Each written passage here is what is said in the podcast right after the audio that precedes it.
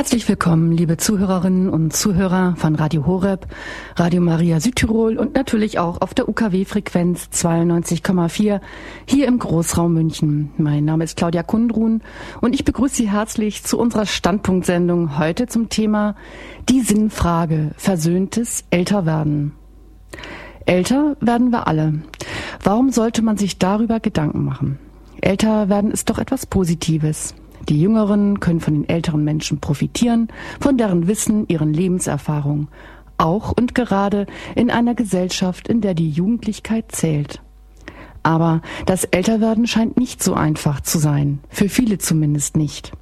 Irgendwann in einer Lebensphase, in der man bereits auf ein gutes Stück seines Lebens zurückblicken kann, stellt sich bei vielen die Frage nach dem Sinn. Bei Frauen vielleicht früher als bei Männern. Aber sie kommt diese Frage und oft führt sie in eine Krise. Eine Krise möglicherweise in den besten Jahren. Aber wie kommt dieses, diese Krise? Was lässt uns nicht froh älter werden? Oder anders gefragt, wieso sehen wir in unserem Leben möglicherweise keinen Sinn, empfinden Entfremdung, Leere, Einsamkeit, je älter wir werden? Fragen, die sicherlich jeden angehen, denn ich denke, die eine oder der andere hat sich schon ähnliche gestellt oder ist vielleicht gerade dabei. Fragen also, auf die man Antworten finden sollte, damit man gerne und erfüllt älter werden kann. Um in unserem Thema heute die Sinnfrage versöhntes Älterwerden klarer zu sehen und auch Hilfestellung mit auf den eigenen Weg zu erhalten, darf ich ganz herzlich Pater Hans Burb, Palutiner und Exerzitienmeister aus Hochaltingen begrüßen. Grüß Gott, Pater Burb. Grüß Gott, Frau Gudrun. Pater Burb, Sie sind unseren Hörerinnen und Hörern längst bekannt. Ich werde also gar nicht viel erzählen, denn Sie sind Stammreferent hier bei Radio Horeb in Spiritualitätssendung, Credo, Radioexerzitien, Heilige Messübertragung und so weiter. Aber Sie sind Exerzitienmeister im Exerzitienhaus St. Ulrich in Hochaltigen und beschäftigen sich schon seit Jahren gerade eben mit unserem heutigen Thema auch, die Sinnfrage versöhntes Älterwerden. Pater Burb, muss man selber erst älter werden, um sich mit diesem Thema auseinanderzusetzen? Oder sollte man auch schon in jungen Jahren sozusagen rechtzeitig beginnen? Da möchte ich einen Franzosen zitieren, einen Atheisten, der ganz grundehrlich einmal gesagt hat, wie er eigentlich sein Leben sieht. Und er hat begonnen mit dem durch einen fast erschreckenden Satz, mit sieben Jahren war mein Leben sinnlos. Und er hat es so dargelegt, gesagt, mit sieben Jahren war ich in der Lage, klar zu sehen, dass ich sterben muss. Und damit war mein Leben ohne Gott eigentlich sinnlos. Er hat gesagt, ich habe ein Leben lang nur gewartet, ob nicht vielleicht doch noch irgendwo ein Sinn aufleuchtet. Also deshalb ist es sehr, sehr entscheidend für den Menschen, war auch für den jungen Menschen, äh, sehr früh nach diesem Sinn des Lebens zu fragen. Wofür lebe ich überhaupt? Warum bin ich überhaupt da? Woher komme ich? Wohin gehe ich? Denn sonst wird mein Leben eventuell verlaufen.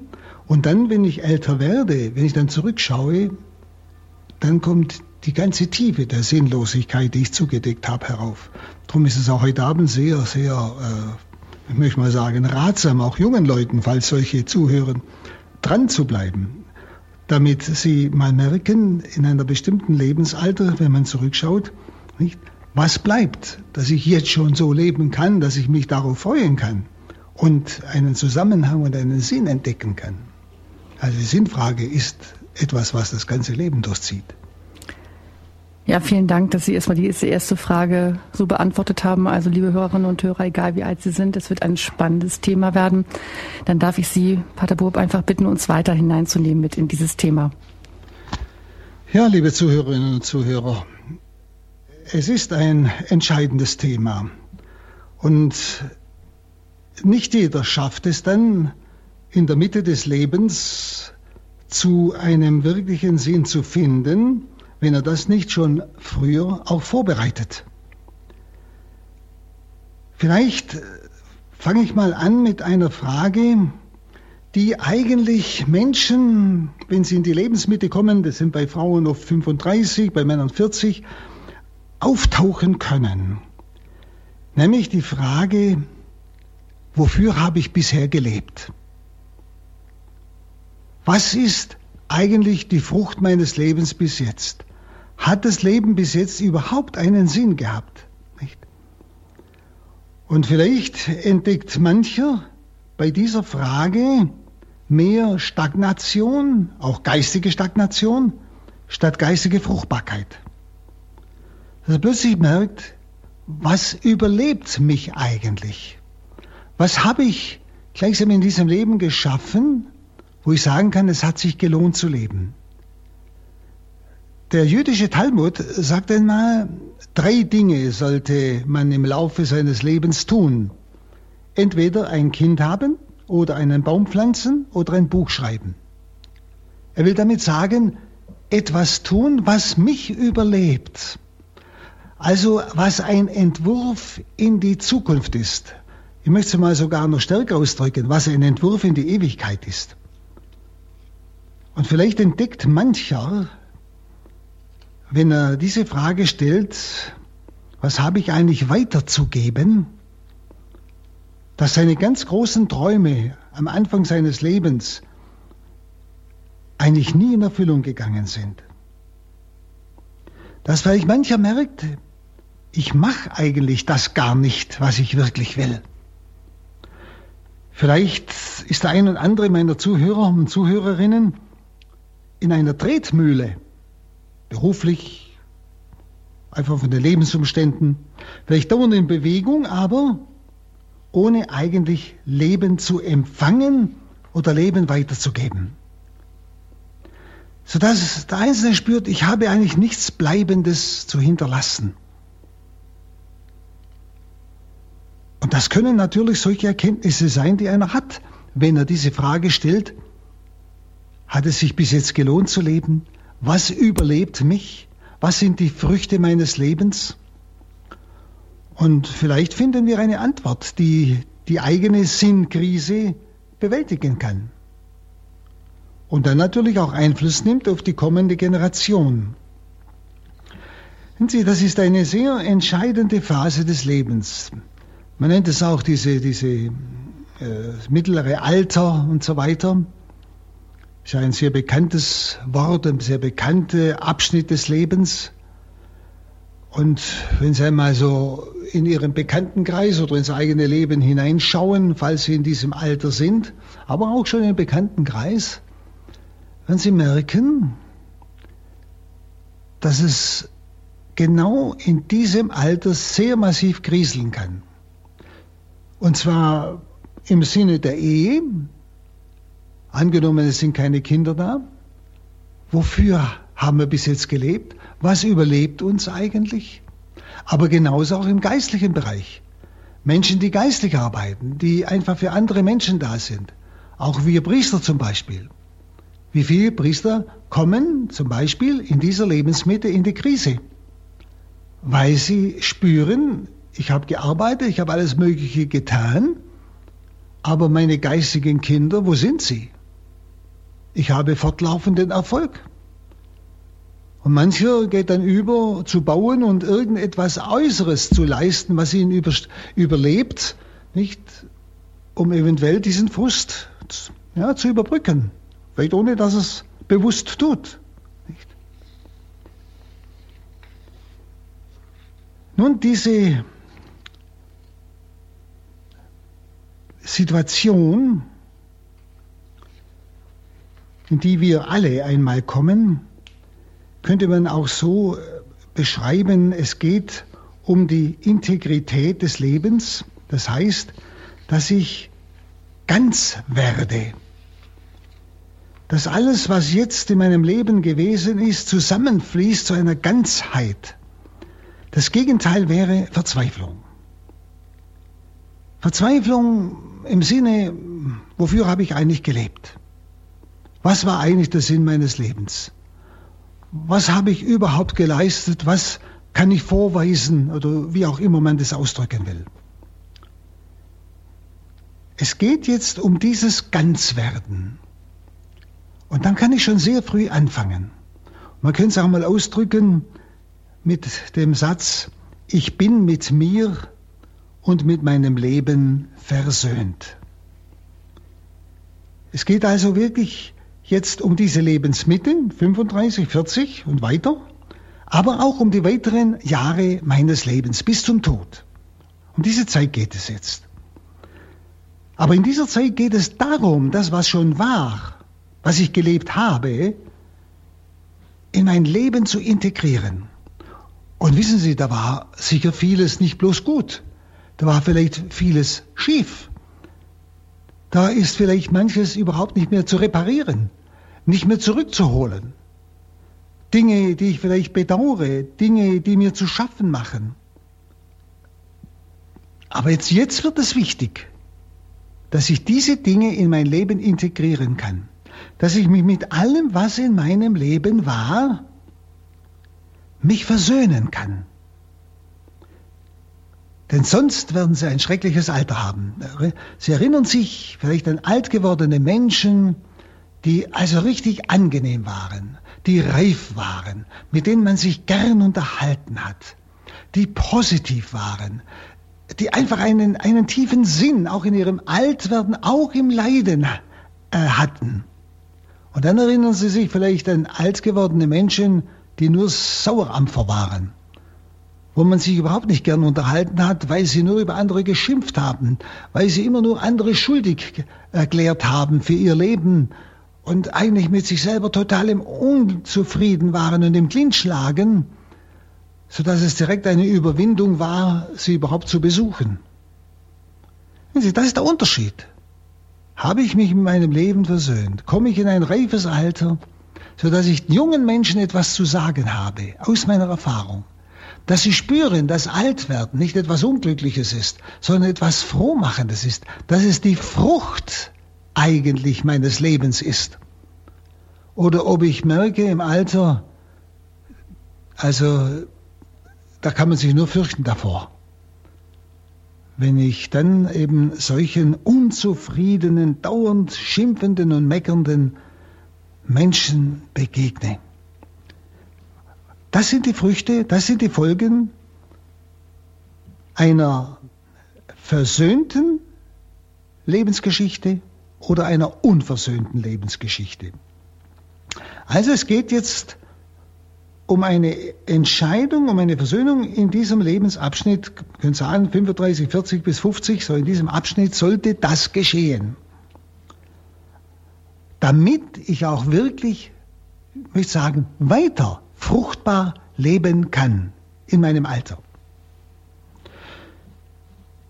Sie, es gibt ja verschiedene Reifungsschritte im Laufe des Lebens. Das beginnt mit der Zeugung.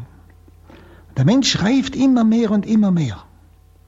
Ein ganz wichtiger Schritt ist dann die Pubertät, wo ich zu meiner Identität finden muss. Zu diesem Wer bin ich? Dass ich sagen kann, ich bin ich. Das heißt, dass ich auf meinen Füßen stehen kann, dass ich selbstständig sein kann, sowohl menschlich wie aber auch geistig im Urteil und in all diesen Dingen. Dass ich zu dieser wirklichen Intimität, äh, zu dieser wirklichen Identität komme. Ich bin ich, ich weiß, wer ich bin. Also eine innere auch Sicherheit habe. Dann kann ich Beziehungen aufbauen und kann in die Intimität kommen, also in Beziehungen treten, zu Menschen wie zu Gott. Aber wenn ich nicht zur Identität gefunden habe, bin ich auch oft unfähig, eine Beziehung aufzubauen. In jeglicher Richtung, weder zu Gott im religiösen Sinne noch zu Menschen. Und wie soll ich dann in meinem Leben fruchtbar werden? Dann beginnt schon ein Stück Sinnlosigkeit. Also unser ganzes Leben ist ein dauerndes Reifen und Wachsen. Und wichtig ist, dass ich alles auch nachholen kann. Auch wenn mal etwas nicht gelungen ist, ein Lebensabschnitt. Ich kann ihn nachholen. Und das ist das, was wir eben im religiösen Bereich die Erlösung haben. Dass wir vom Herrn her auch Heilung erfahren, wo in bestimmten Lebensabschnitten vielleicht tiefe seelische Wunden in mir sind. Und gerade jetzt in diesem Lebensabschnitt, den wir heute Abend betrachten, ist es wichtig, dass ich auch diese Wunden und alles, was in meinem Leben negativ war und positiv, ganz gleich, in mein Leben integriere. So, dass es sein gewesen darf. Dass ich einen Sinn hineingegeben habe. Und jeder Reifungsschritt beinhaltet eigentlich etwas Beglückendes. Man könnte es mit einem Paradies vergleichen. Aber ich muss immer wieder aus diesem Paradies vertrieben werden, um den nächsten Schritt zu tun. Ich muss immer wieder in ein Wagnis hineingehen. Mein ganzes Leben.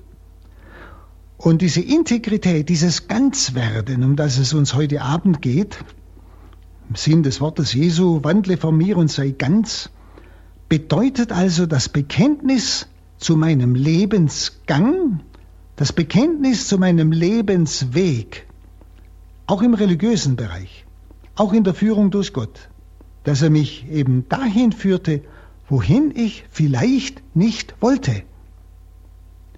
In dieser Integrität geht es darum, mich zu diesem Weg zu bekennen.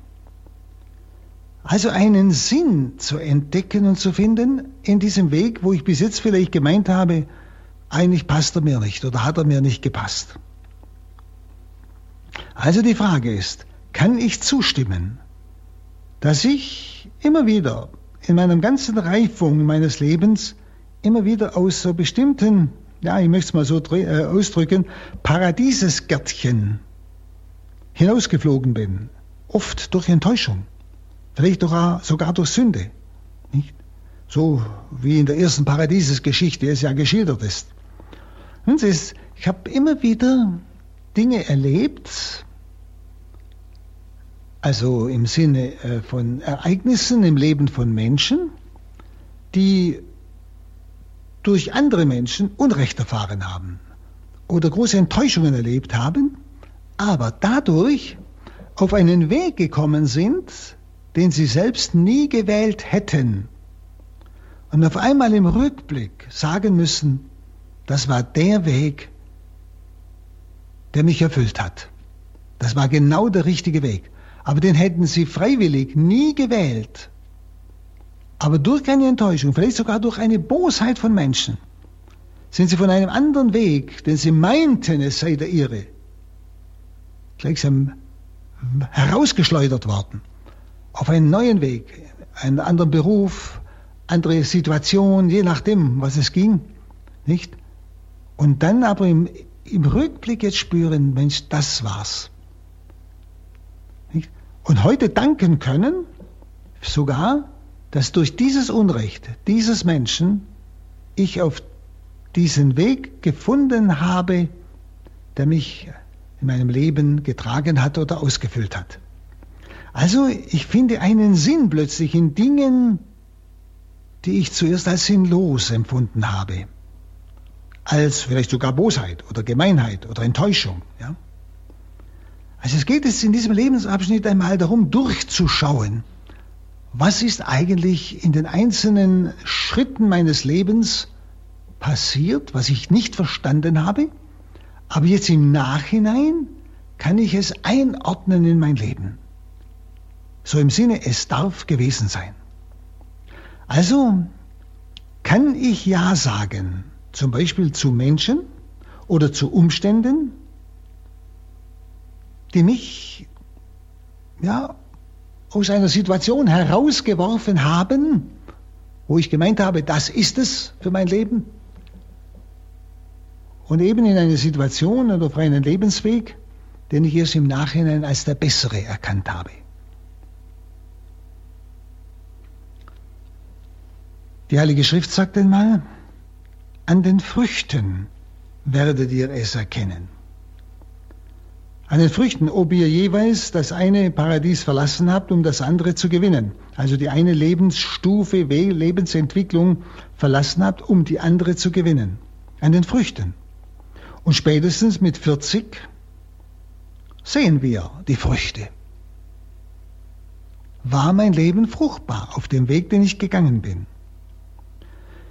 Wissen Sie, Gerade in diesem Zeitabschnitt entdecken wir Erkrankungen, vor allem auch psychische Erkrankungen, in denen der Mensch mit seiner Seele nicht mehr klarkommt, weil eben die Reifungsschritte in seinem Leben nicht geleistet worden sind. Mir hat ein Analytiker einer psychosomatischen Klinik gesagt, dass gerade in diesem Altersabschnitt Menschen auch gerade psychisch erkranken, weil sie nicht mehr durchsehen. Es kommt ihnen alles so sinnlos vor. Wofür habe ich gelebt? Wieso habe ich gelebt? Hat es überhaupt einen Sinn gehabt? Und in einer tiefen Unzufriedenheit sind. Nicht? Also deshalb die Frage, wie gehe ich um mit meinen Enttäuschungen? Zum Beispiel mit meinen Enttäuschungen an meinen eigenen Kindern, die missraten sind, die einen ganz anderen Weg gehen, als ich gewollt habe. Ob es jetzt religiös gemeint ist oder auch im, im praktischen Leben, im moralischen Leben und so weiter. Nicht? Wie gehe ich mit diesen meinen Enttäuschungen um, mit meinen eigenen Kindern? Wie gehe ich als eheloser Christ um mit den Enttäuschungen an meinen geistigen Kindern? Vielleicht war ich tätig in der Lehre oder im sozialen Bereich oder eben im, im, im verkündenden Bereich, im, im lehrenden Bereich und merke, was hat's gebracht? Die kümmern sich gar nicht drum, gehen einen ganz anderen Weg. Wie gehe ich um mit diesen Enttäuschungen? Denn dafür habe ich doch gelebt. Nicht? Und das ist wirklich ein Problem, gerade auch für die Katecheten und, und Prediger heute.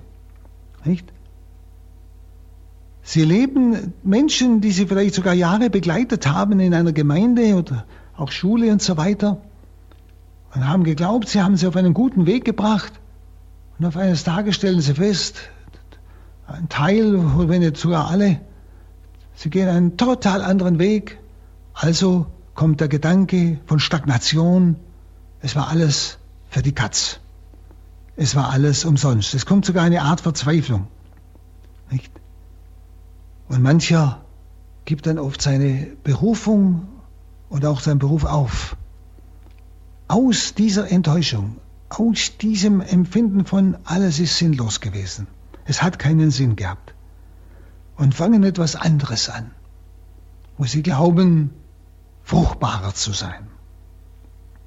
Ob immer bewusst oder unbewusst, das kann man nicht immer so feststellen. Aber mir scheint, dass da sehr viel von dieser ja, Sinnkrise mitspielt, gerade in diesem Alter. Also, wie gehe ich auch um mit meiner Ohnmacht, die ich gerade im Blick auf meine Früchtchen, wenn ich es mal so sagen darf, Kinder, geistigen Kinder erfahren? Wie gehe ich mit meiner Ohnmacht um? Ich kann nichts mehr machen. Ich bin hilflos. Was begegnen wir Menschen, also Väter, Mütter, nicht, die äh, ihre ganze Ohnmacht oft herausweinen, dass ihre Kinder in so totalen falschen Weg gehen, was den Glauben angeht, was die Sitten angeht, wo sie einfach spüren, dass die, die, die laufen ins Unglück. Nicht? Was sollen sie tun? Sie sind vollkommen ohnmächtig. Sie können sie nicht zwingen. Sie, und da haben wir natürlich als Glaubende einen unheimlichen Vorschuss. Wir wissen um die Allmacht Gottes. Und wir wissen, dass wir zu Gott diese Menschen bringen können. Die eigenen Kinder oder wer es auch ist, oder geistigen Kinder. Dass wir sie in seine Wunden legen können, in seine Barmherzigkeit. Und wir dürfen wissen, dass wir stellvertretend für sie vor Gott eintreten können. Und dürfen hoffen und glauben, dass der Herr sie in einer bestimmten Stunde, wo sie ansprechbar sind, auch erfasst und sie an sich zieht. Also wir dürfen aus einer Hoffnung leben. Wir müssen nicht resignieren, nicht? Aber die Frage ist schon im Moment, wo sich jeder fragt, ja, bin ich schon so weit? Oder lebe ich noch, oder leide ich noch unter diesen Enttäuschungen? Leide ich unter dieser Ohnmacht? Hilflos zu sein, hilflos zuzuschauen, wie meine Kinder oder meine Früchte ins Elend laufen. Ja? Das sind Nöte. Die machen das Leben fast sinnlos. Ja? Wofür habe ich gelebt? Warum habe ich sie aufgezogen? Warum habe ich das und jenes getan? Verstehen Sie? Und das kann zu solchen Enttäuschungen führen, dass sie ein enttäuschtes Leben führen und dann eine, eigentlich ein ungenießbarer alter Mensch werden. Dann wird auch in dieser Zeit etwas Positives sich in uns entwickeln können, wenn wir mittun, nämlich, dass uns eine neue Liebe zu den eigenen Eltern geschenkt wird, dass da plötzlich etwas wächst. Denn mancher hat einfach mit seinen Eltern in der frühen Kindheit schon Ablehnung erlebt. Ob es die Eltern immer bewusst getan haben, sehr oft unbewusst, keine Zeit gehabt und so weiter, oder die Kinder überfordert und so fort. Nicht? Aber dass da oft sehr große Wunden sind und große Distanz zwischen Kinder und Eltern. Ich denke, das wird mancher meiner Zuhörer vielleicht bei sich selber als Schmerz erlebt haben oder noch erleben. Aber gerade in diesem Lebensabschnitt, wo es um diese Integrität geht, um dieses Ganzwerden, um die Versöhnung mit seinem Leben, kann auch und darf auch, ja, ich möchte mal sagen, eine Versöhnung geschehen zwischen mir und meinen Eltern. Oft ist es zwischen der Tochter und dem Vater oder dem Sohn und der Mutter. Aber es muss nicht jetzt so genau sein.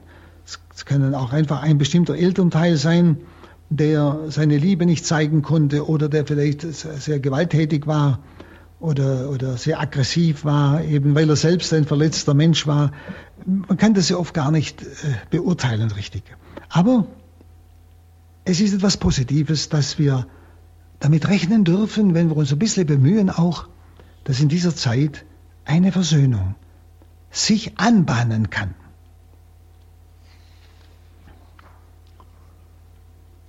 Und Sie, dass wir auch frei werden von dem Wunsch, der Vater bzw. die Mutter mögen anders gewesen sein.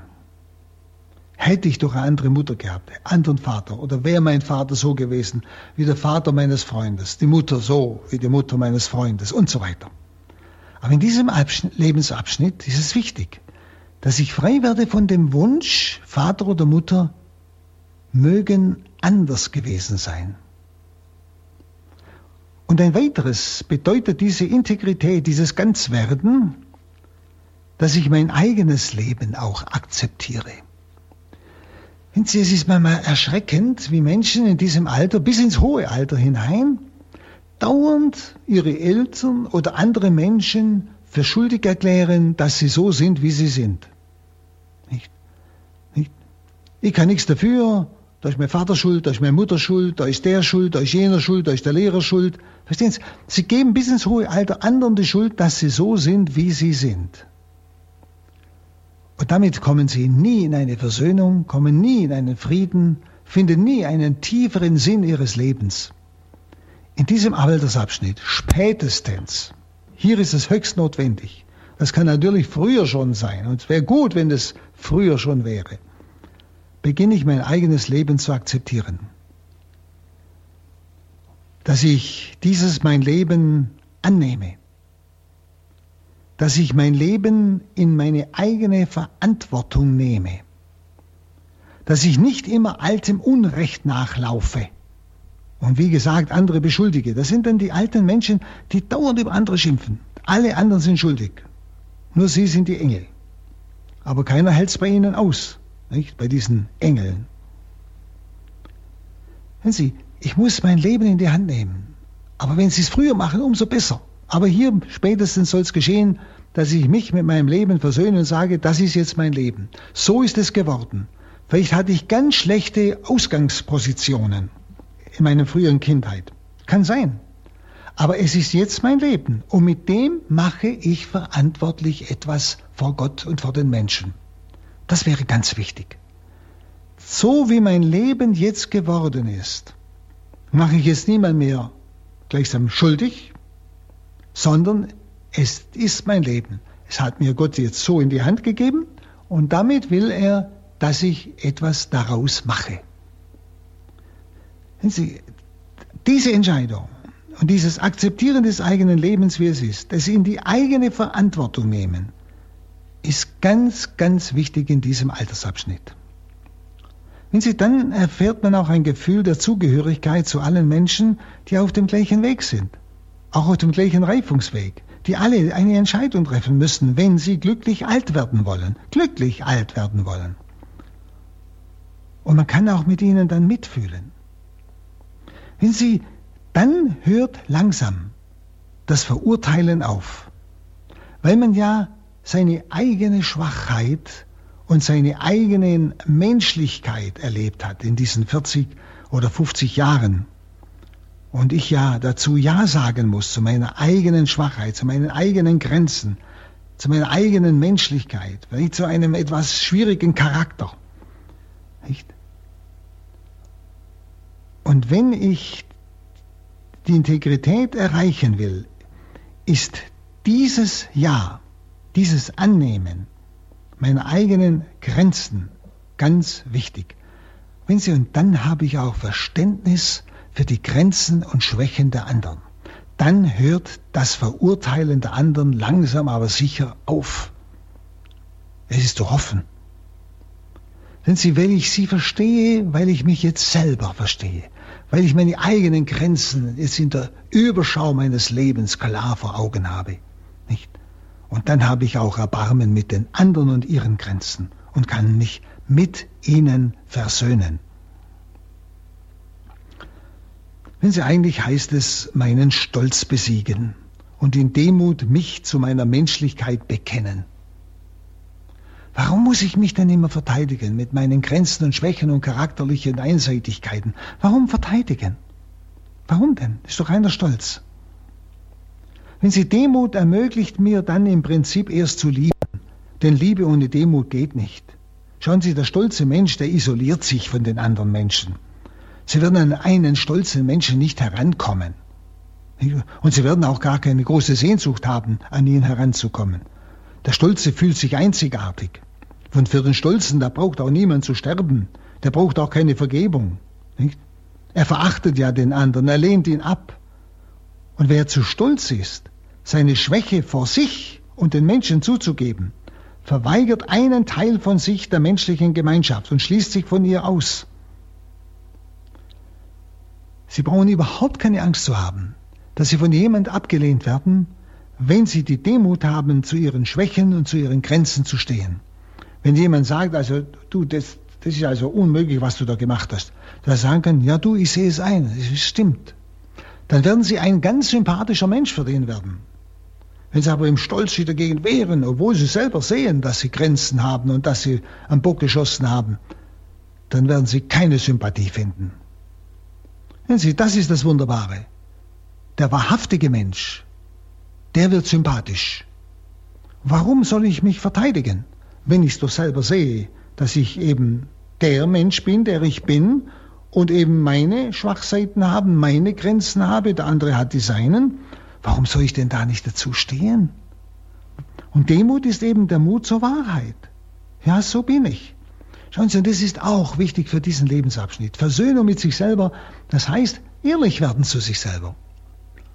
Nicht meine Böcke und, und meine Dummheiten verteidigen, sondern zu stehen, ja, es stimmt.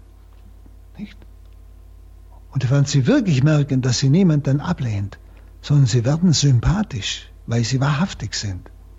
Nicht? Wahrheit bewirkt Sympathie.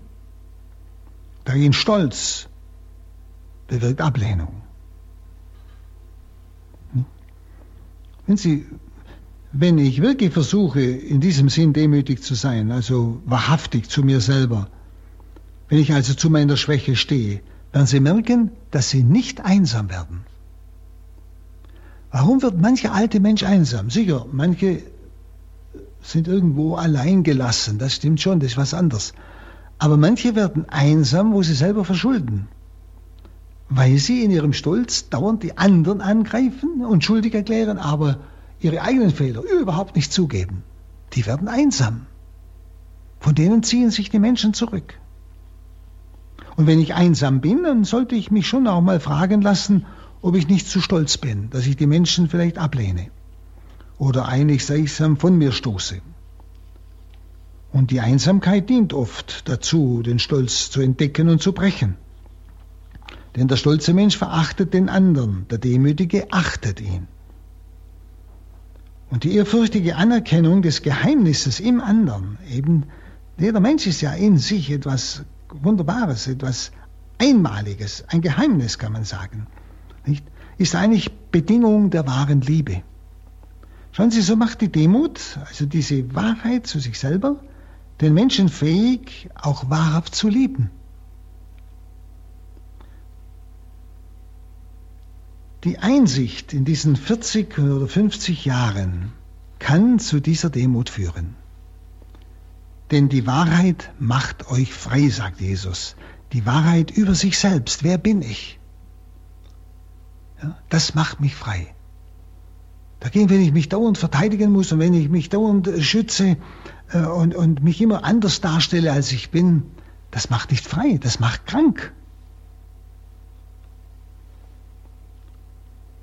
Nun, wenn ich diesen Reifungsschritt der Integrität, des Ganzwerdens, also der Versöhnung mit meiner Lebensgeschichte und mit meinem Leben, wenn ich diesen Reifungsschritt nicht erreiche, dann habe ich gegen mich selbst nur Verachtung. Und ich habe Angst vor dem Sterben, weil ich nicht gelebt habe. Angst vor dem Sterben ist eigentlich ein Zeichen, dass ich nicht gelebt habe, dass ich das Leben versäumt habe.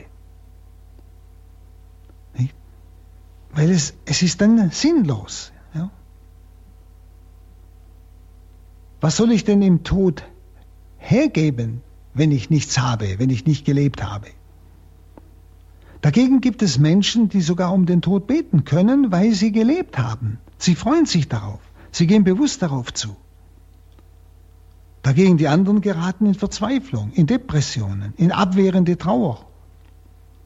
Sie kommen in Lebensüberdruss nicht? Und vor allem dann in dieses verächtlich Machen der anderen.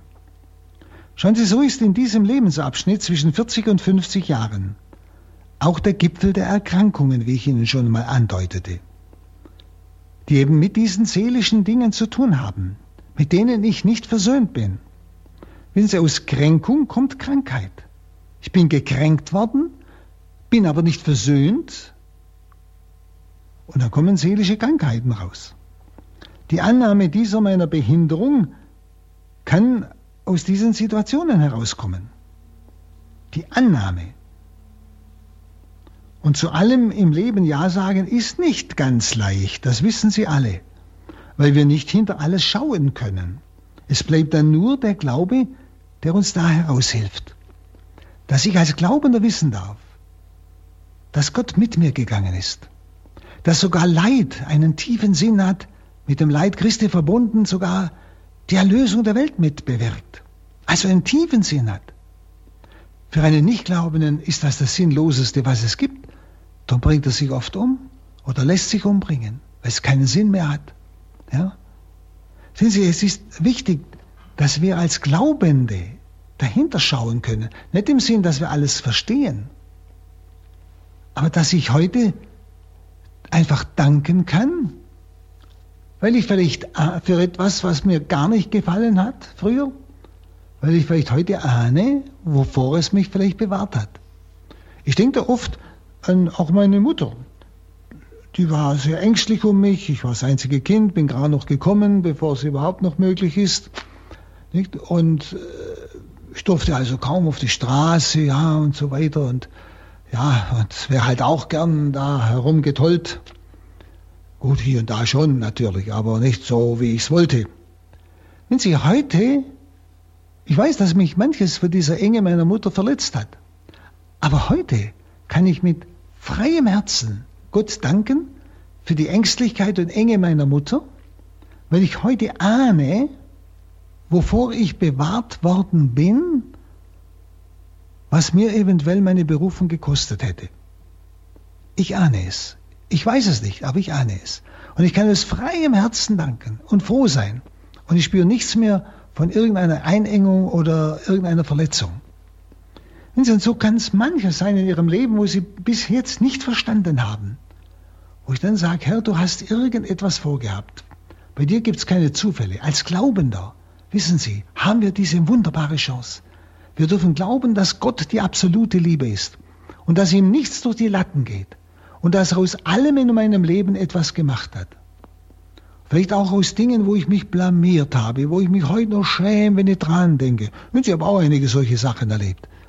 Wo ich aber, wenn das aufsteigt, dann sage ich, Herr, ich danke dir dafür, für das, was du draus gemacht hast.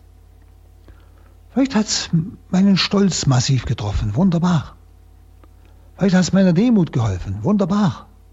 Sehen Sie aber, dass ich einfach schon, wie es die alten Väter getan haben, danken kann für das, was Gott daraus gemacht hat. Sehen Sie, dann kommt Licht hinein, dann kommt Sinn hinein.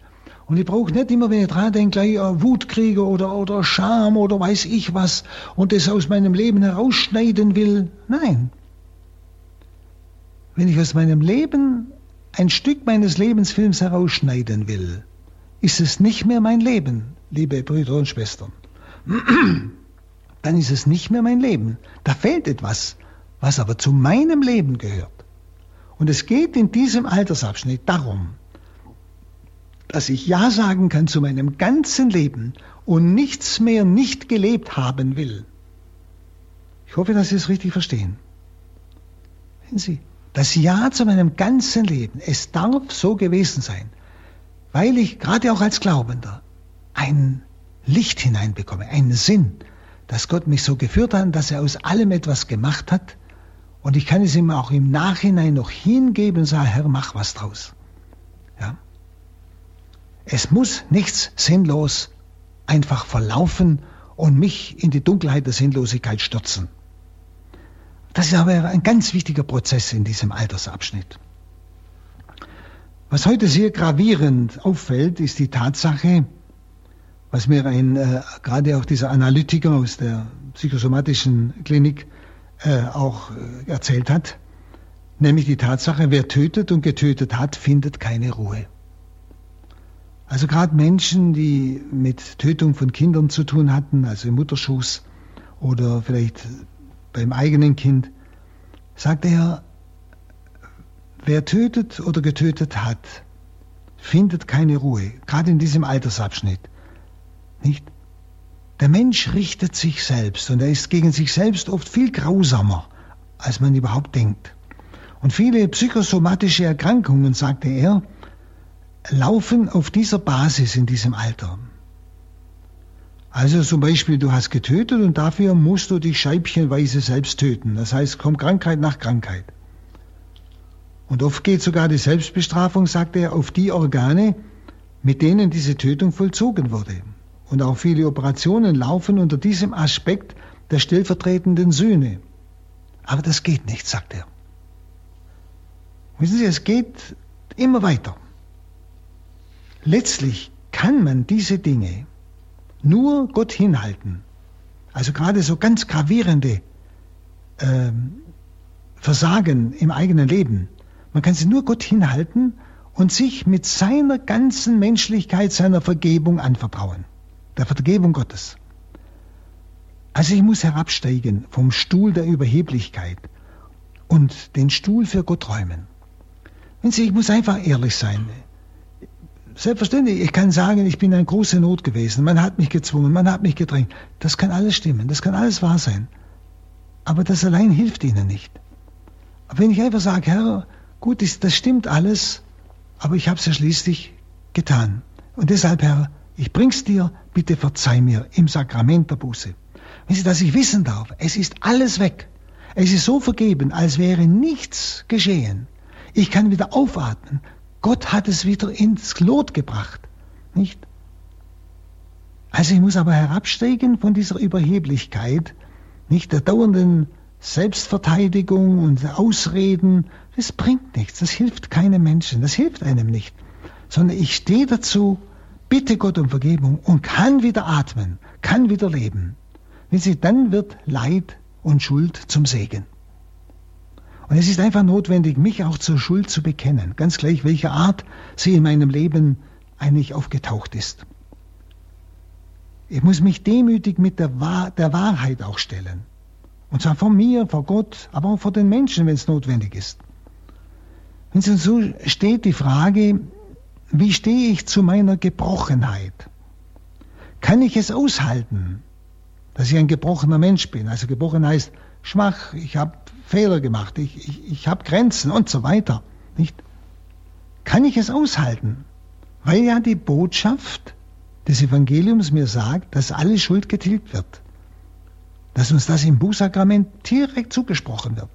Und da wissen wir es absolut. Und Jesus ist für mich am Kreuz gestorben. Und ich brauche mich nicht mehr selbst zu zerstören. Ich, ich brauche das nicht als glaubender Mensch, als glaubender Christ. Die Frage ist nur, liebe Zuhörer, kann ich das glauben? Das ist die Frage. Kann ich das glauben, dass der Herr mir alles vergibt? Also, ich habe Ihnen gesagt, es ist das Alter der Integrität, das Alter der Weisheit nennt man es auch manchmal. Nicht? Es ist das Annehmen der Tatsache, dass man für sein Leben verantwortlich ist. Und man wird frei von dem Wunsch, dass mein Leben hätte anders sein sollen. Man wird frei von diesem Wunsch. Es ist auch das Erkennen, dass man an allem, auch an dunklen Sachen, an Versagen gewachsen ist. Denn sie können plötzlich harte Wegstrecken ihres Lebens integrieren. Sie schauen durch, was es ihnen eigentlich gebracht hat. Und werden Sie mal staunen, was harte Situationen ihnen an Reife gebracht haben. Sogar der Verlust eines Menschen wird plötzlich durchsichtig. Also Weisheit hat mit Dankbarkeit oder Hoffnung zu tun und bedeutet nicht nur Erkenntnis vieler Dinge, also im Sinn von Wissen, und wissen Sie, Menschen, die nach einem harten Schicksalsschlag beschlossen haben, nicht Hassende zu werden, auf die, die schuld sind an diesem Schicksalsschlag, sondern Friedensstifter zu werden, haben gewaltige Entwicklungsschritte gemacht. Und zwar von der Verzweiflung zur Integrität, zur Weisheit, zum Ganzwerden. Wenn Sie Verzweiflung beginnt in der Regel mit der Verachtung von Einzelpersonen und in der Folge schließt diese Verachtung auf ganze Institutionen ein. Nicht? Einer von der Familie hat, hat mich irgendwie, weiß sie, was angetan, versagt. Ich verachte ihn und dann verachte ich plötzlich die ganze Familie. Oder ein, ein Mitglied einer Gemeinschaft und dann verachte ich die ganze Gemeinschaft. Sehr oft. Oder ein Katholik und ich verachte die ganze katholische Kirche und so weiter. Nicht? Aber dann führt diese Verachtung schließlich zur Verachtung der eigenen Person. Und Verachtung der eigenen Person kann Ausgangspunkt der Verzweiflung sein. Verachtung der eigenen Person. Gerade wenn ich mich mit meinem Leben nicht versöhnen kann, wenn ich mich mit vielen in meinem Leben nicht versöhnen kann, wenn ich das nicht wahrhaben will, nicht wenn ich dieses, diesen Teil meines Lebens dauernd aus meinem Lebenswillen rausschneiden will und ich sage, es darf dazugehören, es gehört zu meinem Leben, es ist einfach mein Leben, das ist die Tatsache. Wenn Sie, dann kann das Ausgangspunkt der Verzweiflung sein. Erst einmal eine Verachtung meiner Person, meines Lebens und dann eben Folge Verzweiflung. Aber nicht ganz werden, nicht weise werden, was eigentlich dieser Altersabschnitt in uns bewirken will. Und wenn man seinem Leben einen Sinn gibt, dann kann sogar eine Tragödie zur Weisheit führen. Nicht? Dass ich etwas Hartes, was ich erlebt habe, etwas Schlimmes, plötzlich für mich eine ganz tiefe, wichtige Weisheit wird.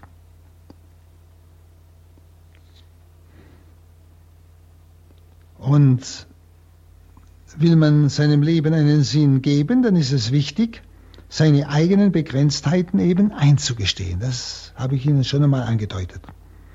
Also anderen und sich selbst zu vergeben, das ist wichtig. Anderen und sich selbst zu vergeben in diesem Lebensabschnitt spielt das eine ganz große Rolle. Auch sich selbst zu vergeben. Haben Sie schon überlegt, ob Sie sich alle Dummheiten Ihres Lebens schon vergeben haben? Oder Versagen Ihres Lebens? Oder, ähm, ja, möchte man sagen, Unterlassungen in Ihrer Jugend. Vielleicht wollten die Eltern, dass du das und das und das machst und hast einfach gebockt und hast es nicht gemacht und heute denkst, Mensch, jetzt bräuchte ich diese Ausbildung, jetzt könnte ich sie brauchen und sind wütend auf sich selber versöhnen mit sich selbst. Ja, gut, Herr, das war falsch, aber ich danke dir für das, was du daraus gemacht hast. Ich weiß nicht, was aus mir geworden wäre, wenn das geglückt wäre. Ich weiß es nicht. Aber ich weiß, dass ich dich gefunden habe. Also, ich danke dir für das, was du daraus gemacht hast. Versöhnen mit sich selber. Versöhnen mit seinen eigenen Versagen. Ganz, ganz wichtig. Das vergessen viele. Das gehört zu dieser Integrität, zu diesem Ganzwerden. Ich bin mit mir und meinem Leben versöhnt. Mit mir.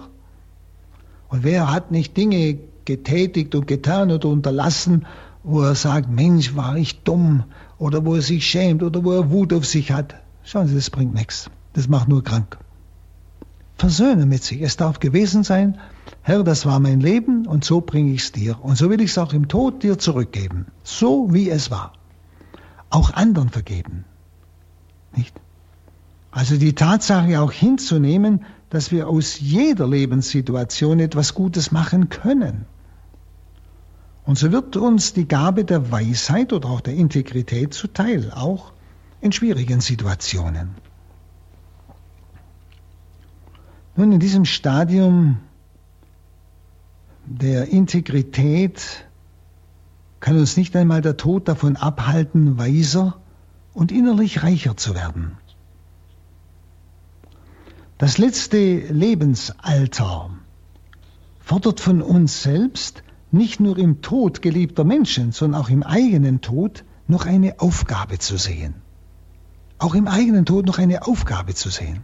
Schauen Sie, als Christ weiß ich, ich bin durch die Taufe bin ich zum Leib Christi geworden. Ich gehöre zum Leib Christi. Ich gehöre zu Christus.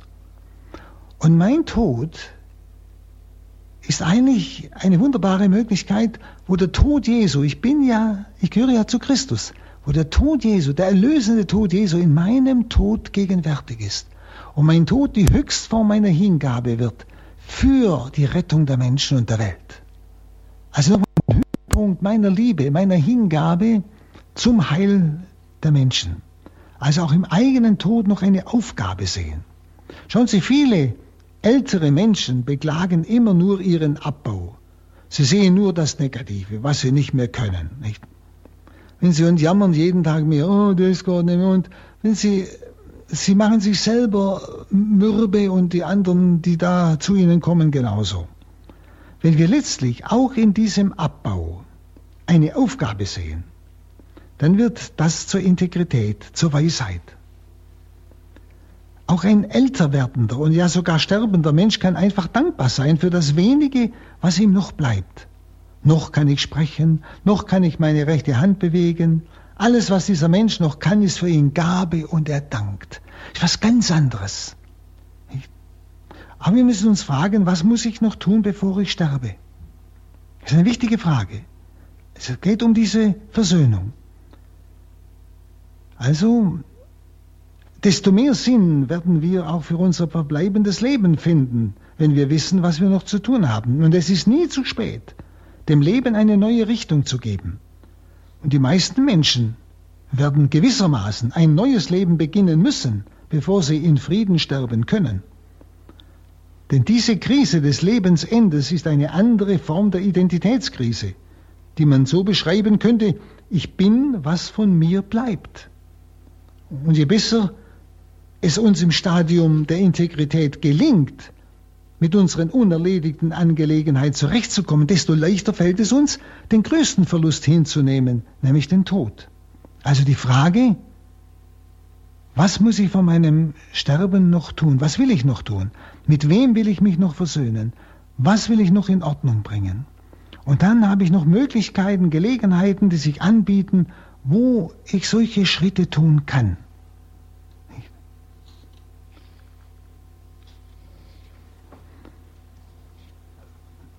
Ich denke, Sie ahnen oder verstehen ein bisschen jetzt, um was es hier geht.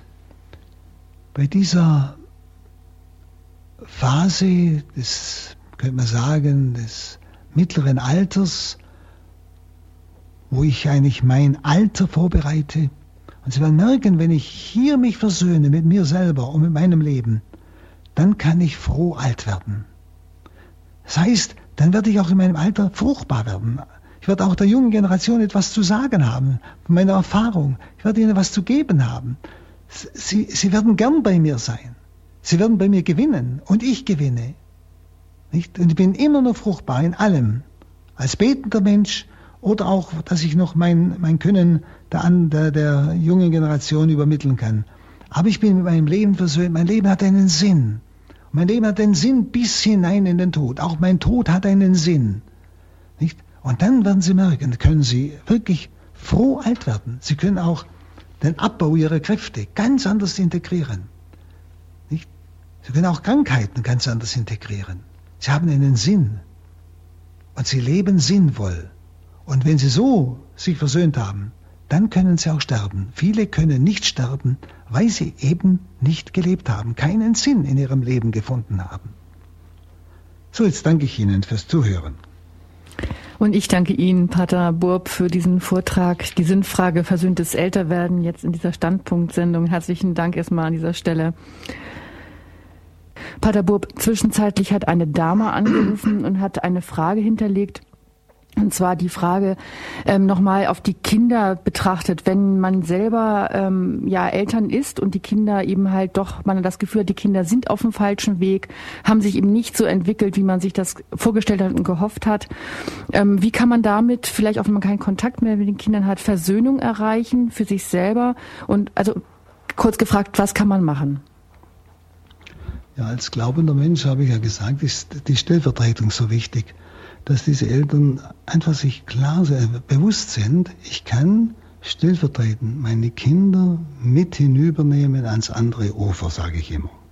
Das heißt, dass ich sie täglich einfach vor Gott bringe, dass ich sie in, in die, ich, ich trage es jetzt mal ganz konkret, in die Wunden Jesu lege. Das ist, das sind ja die Wunden der Erlösung.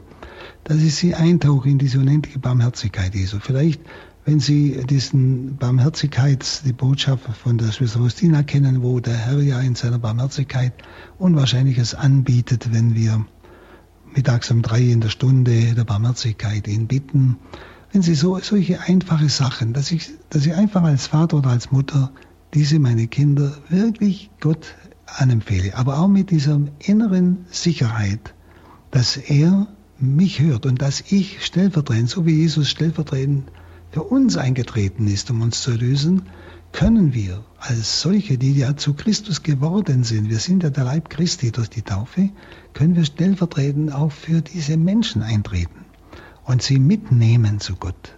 Und dass sie einfach sich sicher sind, ob sie es erleben oder nicht, dass sie einfach diese innere Glauben und Gewissheit in sich tragen und Hoffnung, dass der Herr meine stellvertretendes Gebet für meine Kinder annimmt und ihnen im entscheidenden Augenblick diese Gnade schenkt. Das scheint mir wichtig zu sein. Liebe Hörerinnen und Hörer, ich hoffe, Sie hören das Grollen und Blitzen im Hintergrund nicht allzu sehr. Hier in München geht gerade ein Unwetter durch. Sie haben gesagt, Stellvertretung. Wir können also die Kinder oder überhaupt die Menschen, die uns ja Schmerz zugefügt haben und die sich anders ja von uns auch vielleicht abgewandt haben, eben halt immer mitnehmen in, ins Gebet vor Gott und damit für sie etwas ähm, erreichen oder ja viel mehr bewirken vielleicht als ähm, wir denken. Ja sicher, das ist Stellvertretung. Stellvertretung heißt, ich kann die mhm. anderen stellvertretend. Wichtig ist, dass ich in meinem Herzen mit ihnen versöhnt bin, mhm. dass ich vielleicht auch in meinem Inneren wenn ich sage, Herr, ich danke dir für diese meine Kinder, so wie sie sind. Sehen Sie, ich liebe sie so, wie sie sind. So wie Gott uns liebt, wie wir sind.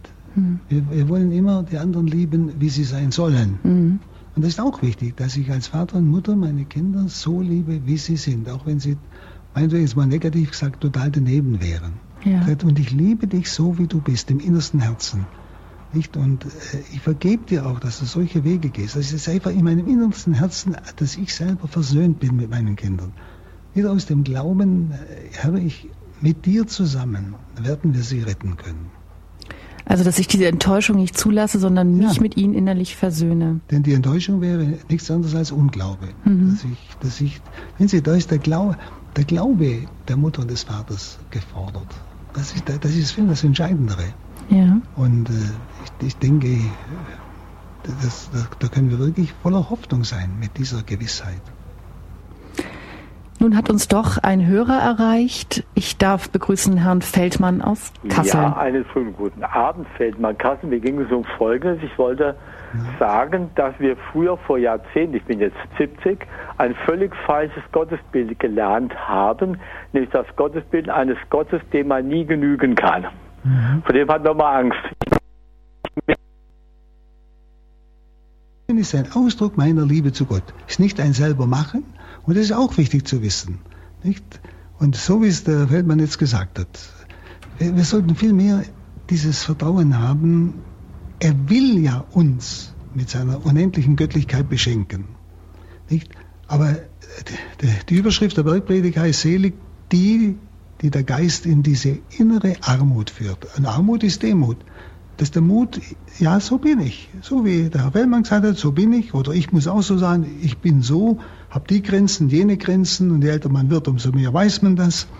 Und dieses, diese Armut annehmen, dieses, so bin ich, das ermöglicht Gott seine Göttlichkeit in seinen Reichtum, möchte ich mal das bildhaft sagen, in meine Armut hineinzugeben.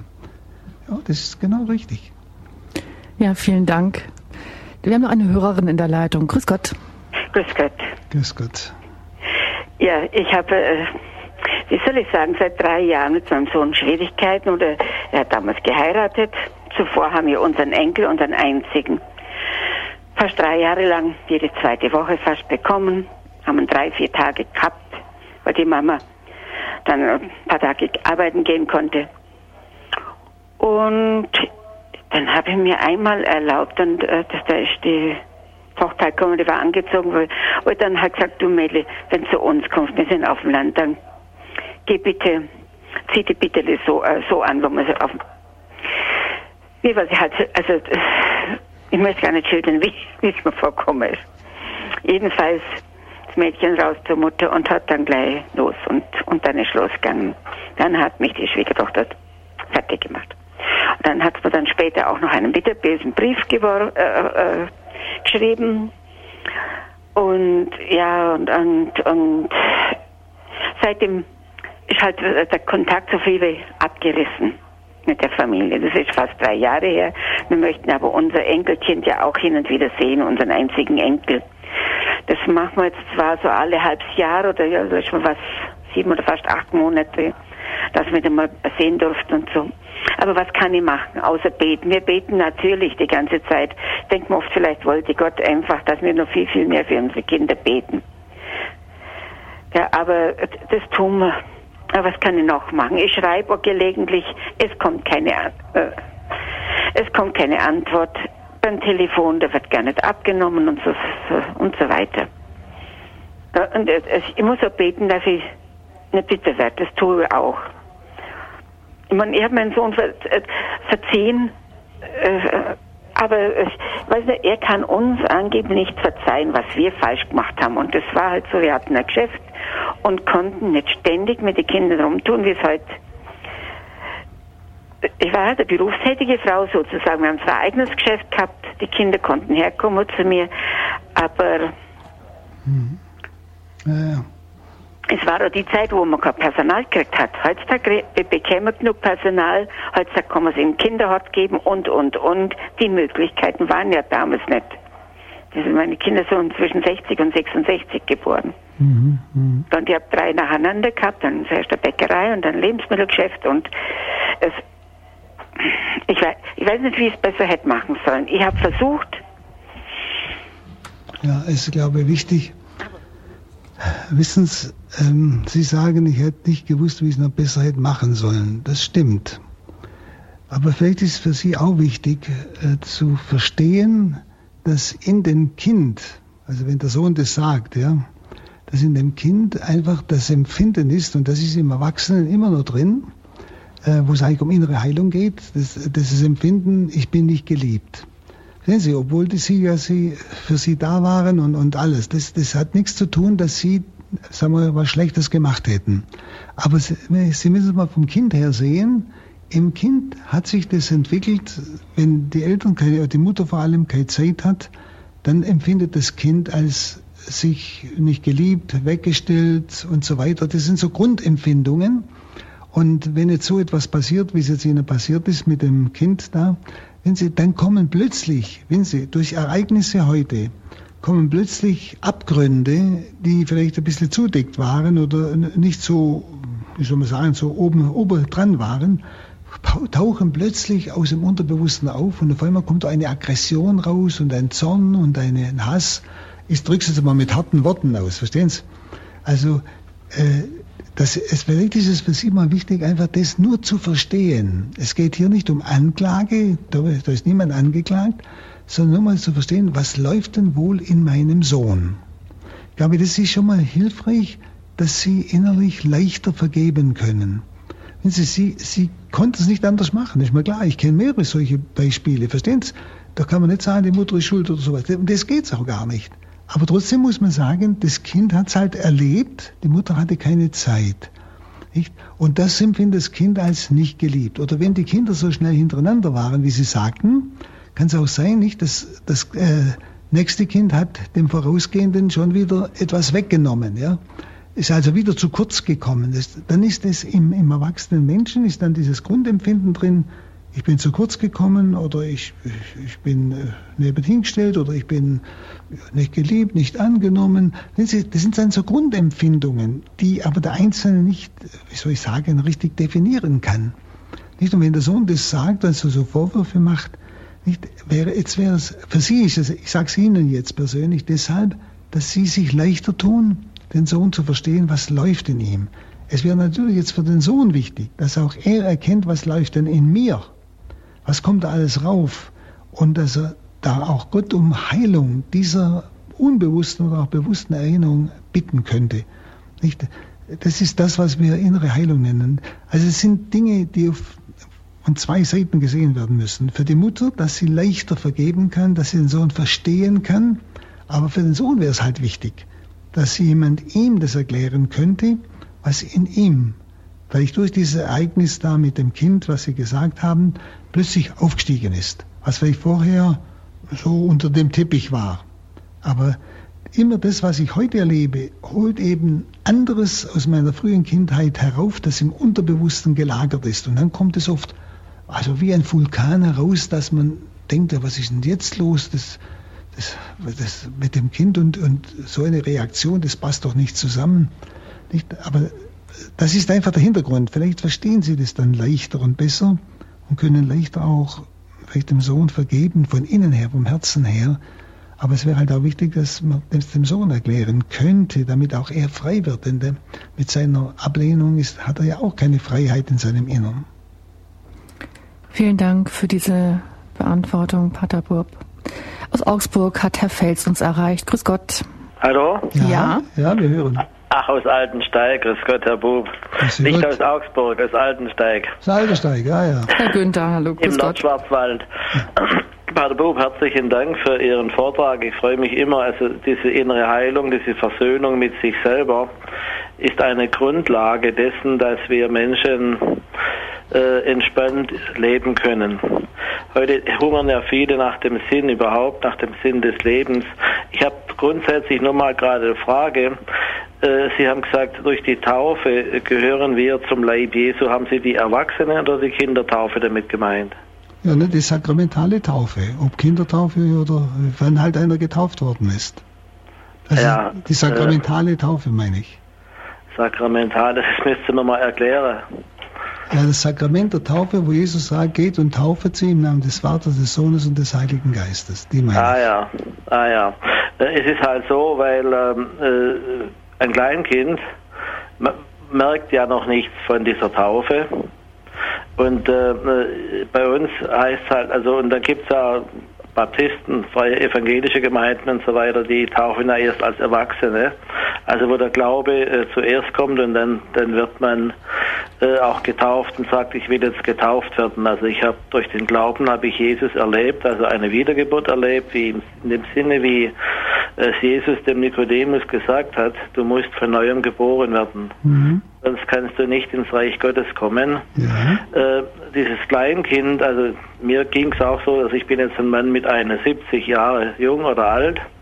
Äh, ich habe viele Jahre, äh, war ich als Kind getauft und war nicht gläubig. Also ich war, mhm. ich bin evangelisch, ich habe ja. einfach nur, äh, gehörte einfach nur meiner Kirche an. Mhm. Und dadurch hatte ich äh, gerade dieses tiefe Sinndefizit, von dem Viktor Frankl immer sprach, diese innere Lehre mit zwei E. Mhm. Äh, weil, weil ich äußerlich zwar der Kirche angehörte und auch hin und wieder zur Kirche ging, aber meine Mutter schickte mich. Ich hatte also eine gute Mutter, die hat es gut gemeint, die wusste das, äh, die hatte Angst um ihren Jungen, sie wollte, dass er an der richtigen Stelle ist. Und äh, ich bin in die Kirche gegangen, aber äh, ich habe das halt gehört, aber das hat in mir äh, nicht weiter äh, gefunkt sozusagen. Aber mhm. dann durch meine Frau habe ich das dann erlebt oder gehört, mal du musst von neuem geboren werden, öffne dich Jesus. Und so äh, kam es dann, so dass ich äh, jetzt innerlich weiß oder seit vielen Jahren weiß, Jesus wohnt in mir. Und diese innere Lehre mit zwei E, von der Frank Frankl immer spricht oder sprach, das ist ähm, äh, das äh, diese Lehre ist ausgefüllt. Ich kann jetzt mit meinem, mit meinem Leben auch mit Brüchen versöhnt sein, weil eine größere Kraft als das, was mir auf dieser Erde begegnet, also alles, was ich an Verlusten hatte. Paulus hat es so gesagt, was, was mir vorher äh, ein ja, was Gewinn war, das, das habe ich mhm. als Verlust gerechnet, mhm. um Jesu willen. Also Paulus äh, war ja auch vorher auf dem Holzweg mit, als, als er noch Saulus war, ja, äh, dann hat er das gemerkt, jetzt, äh, obwohl er ja äh, meinte, äh, an Gott zu glauben, ist er äh, Jesus begegnet und das hat in ihm diese neue Geburt gewirkt, sodass mhm. er das alles als Verlust geachtet hat. Vielen Dank, ja, Herr Günther. Ja, ähm, wissen Sie, das ist, das, das, das ist wirklich entscheidend. Ich meine, die Taufe, die Kindertaufe, die ja schon im, im biblischen mit begründet ist bei Cornelius oder bei dem anderen Hauptmann, wo die ganze Familie getauft wurde, da kann man ja annehmen, dass Kinder dabei waren. Die Kindertaufe hat den, ähm, wie soll ich sagen, den Akzent, dass Gott zuerst gibt. Er bietet bereits gnadenhaft seinen Bund an, aber er hat gesagt, taufet und mache zu Jüngern. Und das ist weithin nicht geschehen und auch das haben sie in ihrem Leben erlebt. Dort, wo sie die Taufe angenommen haben. Das heißt, wenn ich das, ein Bund besteht ja von zwei Seiten. In einem Bund sterben zwei füreinander. Gott für mich, das in der Taufe geschieht, und in meiner ganz Hingabe ich an Gott. Und dann bricht die Taufgnade durch. Und das ist das, was sie erlebt haben. Das habe ich auch erlebt. Denn sie, äh, und bei manchen anderen, die halt, äh, sagen wir, in der Kindheit nicht getauft wurden, erst später, weil sie erst zum Glauben finden, da wird eine Gnade geschenkt, eine Vorschussgnade, dazu diesem Sakrament. Aber das Entscheidende ist das Sakrament der Taufe, in dem Gott selber der Handelnde ist.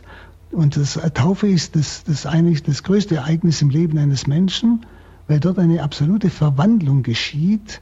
Und zwar wesentlich von Geschöpflichen werde ich hineinverwandelt in das Göttliche. Und das ist ein unheimlicher Lebenssprung. Nicht? Also das ist vollkommen richtig, was Sie sagen. Ich habe das auch erlebt.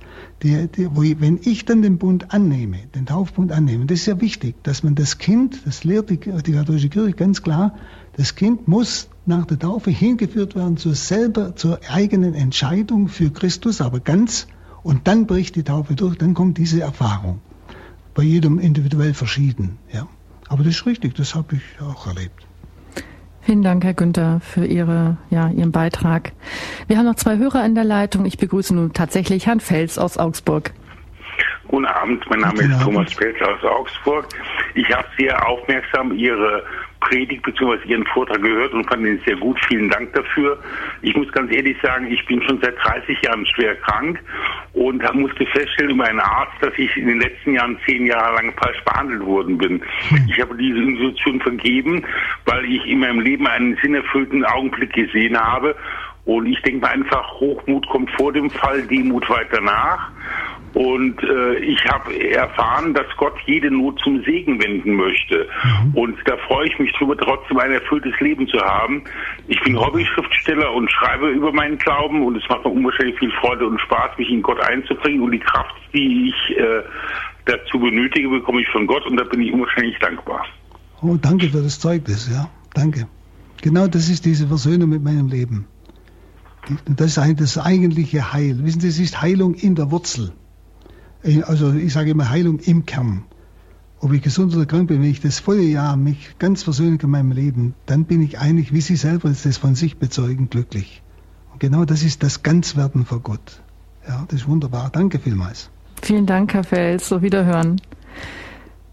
Frau Anna aus Altbach aus Tirol hat uns erreicht. Grüß ja. Gott.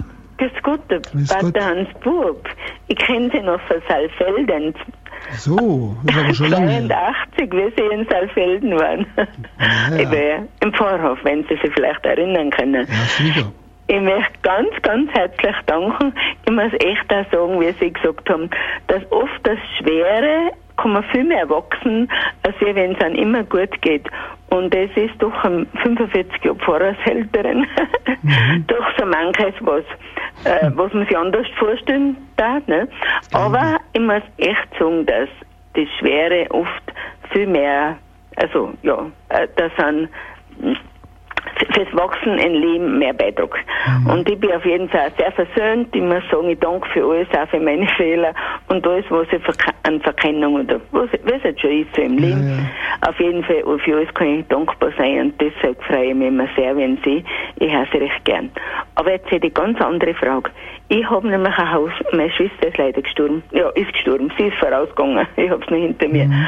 Auf jeden Fall. Und äh, ich möchte den Platz frei halten für meine Freunde oder, oder unsere also Bekannte und Angehörige, wenn sie das Platz haben im Haus. Jetzt hätte mich aber eine Nichte gefragt, die lebt, naja, möchte mit ihrem Freund zusammenziehen. Und ich habe gesagt, nein, es, das will ich eigentlich nicht, weil wenn, dann will ich, dass sie heiraten weil ich kann es von meinem Gewissen her nicht rechtfertigen und ähm, zur Familie keine Kinder. Also das ist eigentlich schon der Sinn, glaube ich. Aber sie sagt auch, für Kinder haben sie einfach, sie möchten es noch länger warten und so. Und jetzt habe ich gesagt, nein, äh, ich möchte, nein, sie hat mich schon verstanden, aber was würden Sie sagen? Haben Sie mich verstanden, was ja, ich ja, meine? Ja, ja, ja, hab's verstanden, ja. ja. Äh, ich habe ein bisschen schlechtes Gewissen. Sie hat so kreist momentan, aber sie hat dann gesagt, ich, ich verstehe die. Aber ich, ganz, ähm, es tut mir irgendwie leid, aber wie soll man da reagieren? Weil heute ist das so üblich und die leiden irgendwo drunter, weil sie sich selber nichts Gutes tun und der Gemeinschaft mhm. nicht. Nein, ich verstehe sie gut und ich, ich finde es auch gut von dieser Verwandten, dass die sagt, ich verstehe dich. Und ich denke, da, das kann sie beruhigen. Also ich finde es schon richtig, wissen Sie. Ich bin ja auch verantwortlich, was ich mit meinem Eigentum tue und was ich unterstütze. Anders wäre, wenn das Mädel jetzt irgendwo in eine große Not käme und, und praktisch unter freiem Himmel hausen müsste, dass ich sie dann reinnehme. Aber ich kann, ich kann schon eine Bedingung setzen. Und ich denke, das hilft auch ihr zu überlegen, ob dieser, das, was sie vorhat, ob das überhaupt ja, verantwortbar ist. Das, also ich finde schon richtig. Ich hätte genauso gehandelt. Vielen Dank, Frau Anna. Vielen Dank, Pater Burb. Eine letzte Hörerin haben wir noch. Grüß Gott. Grüß Gott. Herr Paderburg, ich wollte Sie mal fragen. Ähm, vorhin ist angedeutet worden vor den Gottesbildern im Alten Testament. Und, die, und da tue ich mich sehr schwer mit. Die sind ja dermaßen grundverschieden, dass ich mich immer wieder auf einer Seite, manchmal höre ich von diesem grausamen Gott und dann von diesem zärtlichen Gott. Und ich frage mich, wo ist jetzt die Wahrheit? Oder zum Beispiel jetzt heute ist mir der barmherzige Gott. Natürlich, äh, ich weiß schon, dass man Gott gar nicht ähm, begreifen kann, aber ähm, was stimmt eigentlich? Ja, jetzt müssten Sie mir bloß noch geschwind sagen, wo dieser grausame Gott, er, was Sie darunter verstehen oder wo der vorkommt. Ja, da habe ich mal im Alten Testament gelesen, ich schlitze ja. ihn, ich schlitze, ich, dass er äh, sagt, ich schlitze ihnen den Bauch auf oder ich äh, ängstige sie so und mach das und mach das. Ähm, und andererseits stirbt er für uns und dann äh, durch seinen Tod äh, soll ja für uns die Erlösung dann geschehen sein. Ähm, ich denke, diese Bilder vom Alten Testament, wo so grausige äh, Ausdrücke kommen, was, was er tut, Sie, es sind ja ähm, Bilder, die etwas ausdrücken wollen von dem, was die Menschen verschulden. Sie sehen jetzt das Aufschlitzen, aber das ist ja etwas Grausames, ja, und will, will eigentlich ausdrücken, wie grausam die Schuld ist von diesen Menschen, denen Gott so etwas androht. Und da muss man auch bedenken, dass der, der Schriftsteller, der ja das Wort Gottes uns übermittelt hat, immer auch in einer bestimmten Situation und Welt und Vorstellung lebt, äh, wie soll ich sagen, der ja das Wort Gottes dann in seine, in seine Erfahrungsbereich hineinbringt oder ausdrückt. Aber also ich, ich sehe das immer so, grundsätzlich ist Gott absolut die Liebe und absolut die Barmherzigkeit. Und ich muss die Schrift auch von dieser Tatsache her, dass Gott das ist, wie es auch im Alten Testament sehr deutlich ausgedrückt wird, das, von dort her muss ich die Schrift versuchen zu verstehen. Sehen Sie, äh, und zwar, dass ich meinetwegen, also für mich sind so grausige, so, solche Ausdrücke, wie Sie sagen, für mich auch grausam. Aber sie zeigen mir mehr die Grausamkeit der Sünde, die dahinter steckt. Nicht? Das, äh, das, das, Bild will ja etwas von der Grausamkeit der Sünde sprechen. Dass Gott ihnen den Bauch aufschließt, das hat er nie gemacht. Oder so etwas. Aber es drückt etwas aus von dem, was dahinter steckt, was da ausgesagt werden will.